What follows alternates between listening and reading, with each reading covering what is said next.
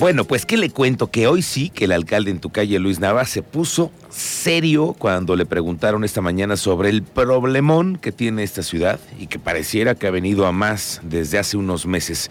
Le hablo del robo de alcantarillas, coladeras, tapas, registros que están siendo robados en las calles y que no se reponen, no se vuelven a tapar y eso ha ocasionado que se accidenten ciclistas, caigan peatones, Vamos, son verdaderas trampas que pueden llegar a ser mortales.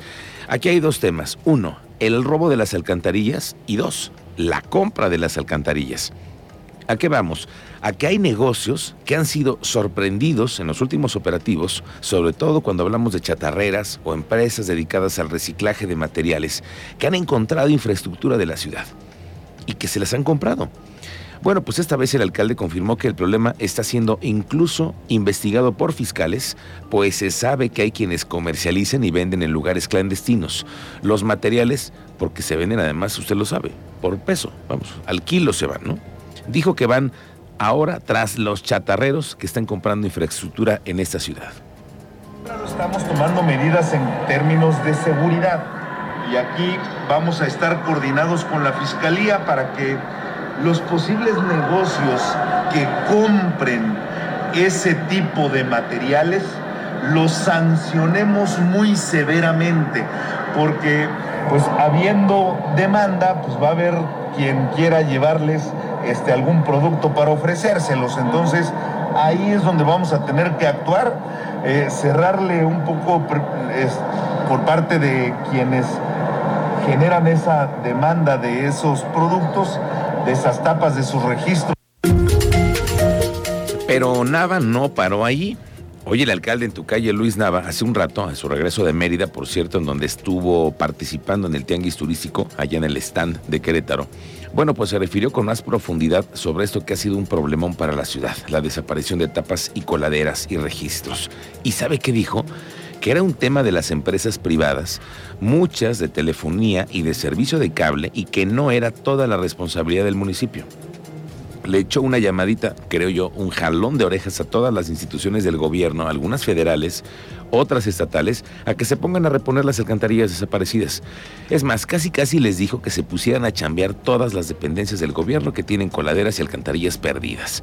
Lo que dijo es esto el alcalde en tu calle nos exige a nosotros como si fuera una infraestructura eh, que dependiera también de nosotros y, eso pues es, es, un tanto difícil de explicar pues que los temas de los registros de la energía eléctrica pues no son municipales y esto pues nos, nos eleva el nivel de, de, de atención de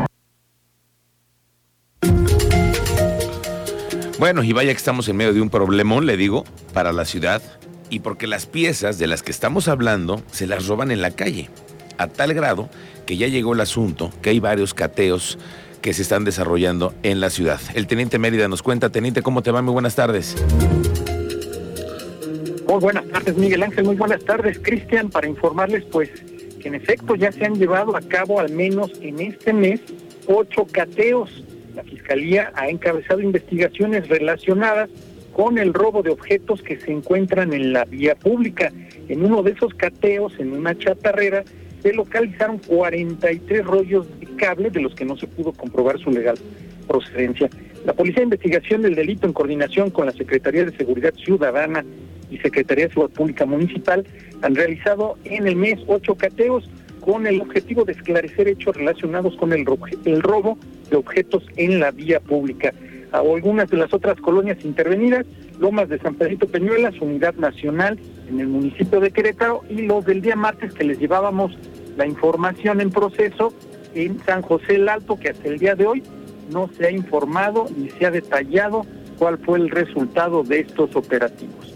Se informó que la Secretaría de Seguridad Pública del municipio era la encargada de dar a conocer eh, los resultados hasta el día de hoy, casi las 72 horas que han transcurrido a partir de esos cateos, no se ha detallado cuáles fueron los resultados de, esas de esos operativos. Oye, teniente, pero puede ser que sigan los operativos porque con el eh, tono que utilizó el alcalde me parece que van a seguir tras los chatarreros que sigan comprando eh, este tipo de, infraestructura que además está en la calle, se la roban de la calle.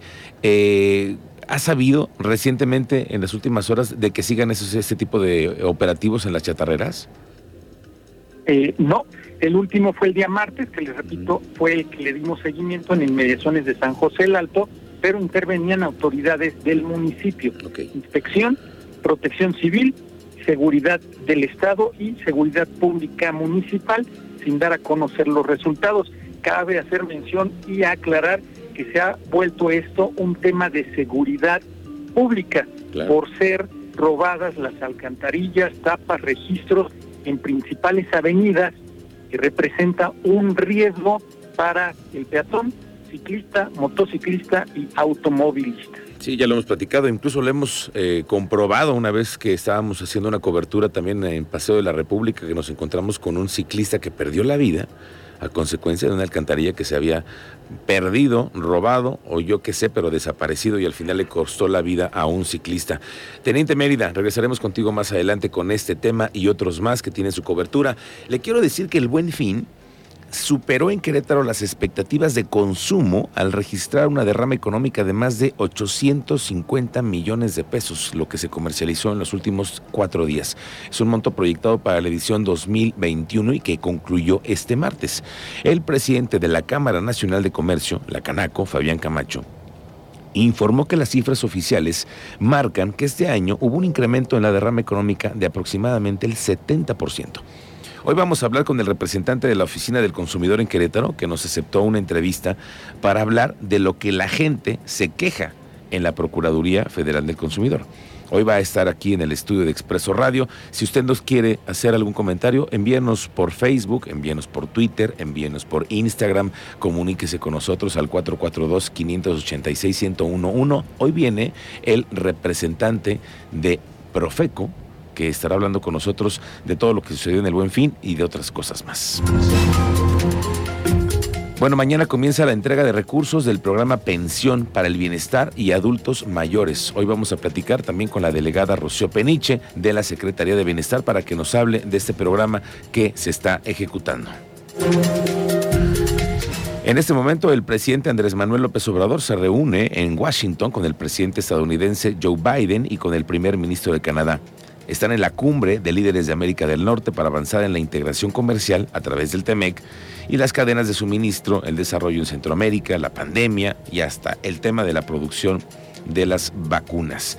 Le quiero decir que hace un momento el presidente y Kamala Harris están en una reunión de trabajo en, en el edificio de la oficina ejecutiva allá en Washington. El presidente anda en una... Eh, ah, además, no sé si te, diste cuenta, mi querido Cristian, cuando llegó el recibimiento que le hicieron el, al presidente, hoy por la tarde, hoy por la mañana, incluso lo subió a su cuenta de, Twitter, cuando abre la ventana de la residencia donde se está quedando, que es la embajada. Finalmente es la embajada de, del gobierno en Estados Unidos.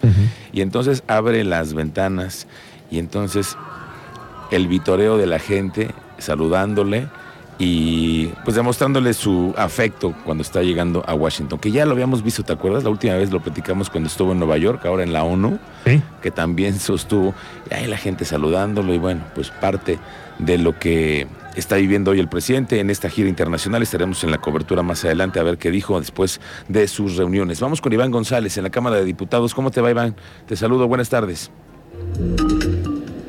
Aquí es, Miguel Ángel, buenas tardes, como bien nos señalas, en el marco de la instalación de inicio de trabajo de la Convención de Puntos Constitucionales del Congreso del Estado, el presidente de dicha comisión legislativa, el diputado del Partido Querétaro Independiente, Manuel Pozo, señaló que se trabajará de puertas abiertas con los poderes de la sociedad a fin de armonizar las leyes generales. Hay que recordar que esta comisión tendrá a su cargo todas aquellas reformas constitucionales eh, que se envíen tanto del Congreso de la Unión como los que sean tornados y que tengan que ver con las reformas a la Constitución del Estado de Querétaro. Escuchemos a Manuel Pozo Cabrera.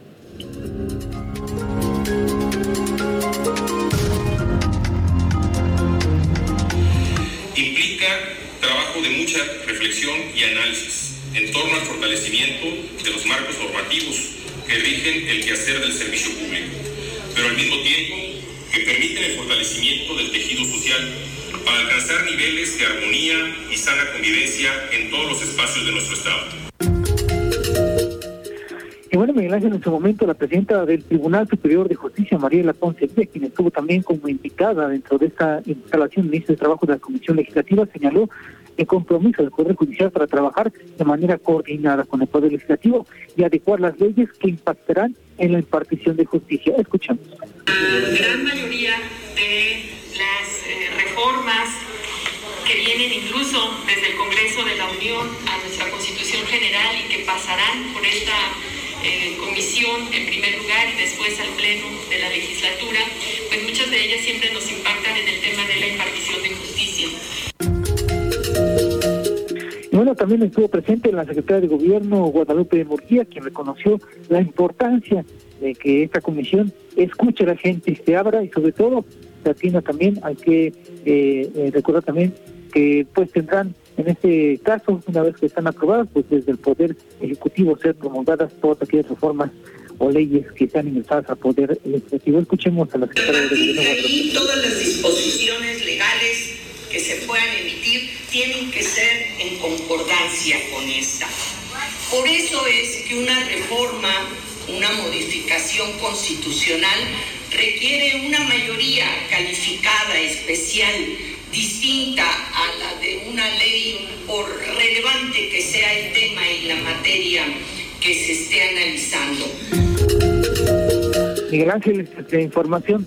Iván, gracias por este reporte muy completo sobre lo que está sucediendo en la Cámara de Diputados y la importancia de hacer acuerdos. Y hay que que está eh, dándose una muestra muy distinta de cómo se está representando el Poder Judicial y el Poder Legislativo y el Poder Ejecutivo. Tres mujeres que hoy están al frente de los tres poderes y que de alguna forma, eh, como parte eh, del Poder Ejecutivo, la Secretaría de Gobierno que representa al, Poder Ejecutivo, está ahí tejiendo acuerdos para que las leyes que se cocinan en la Cámara de Diputados de verdad le sirvan a la gente, porque después son puras leyes hechas al vapor.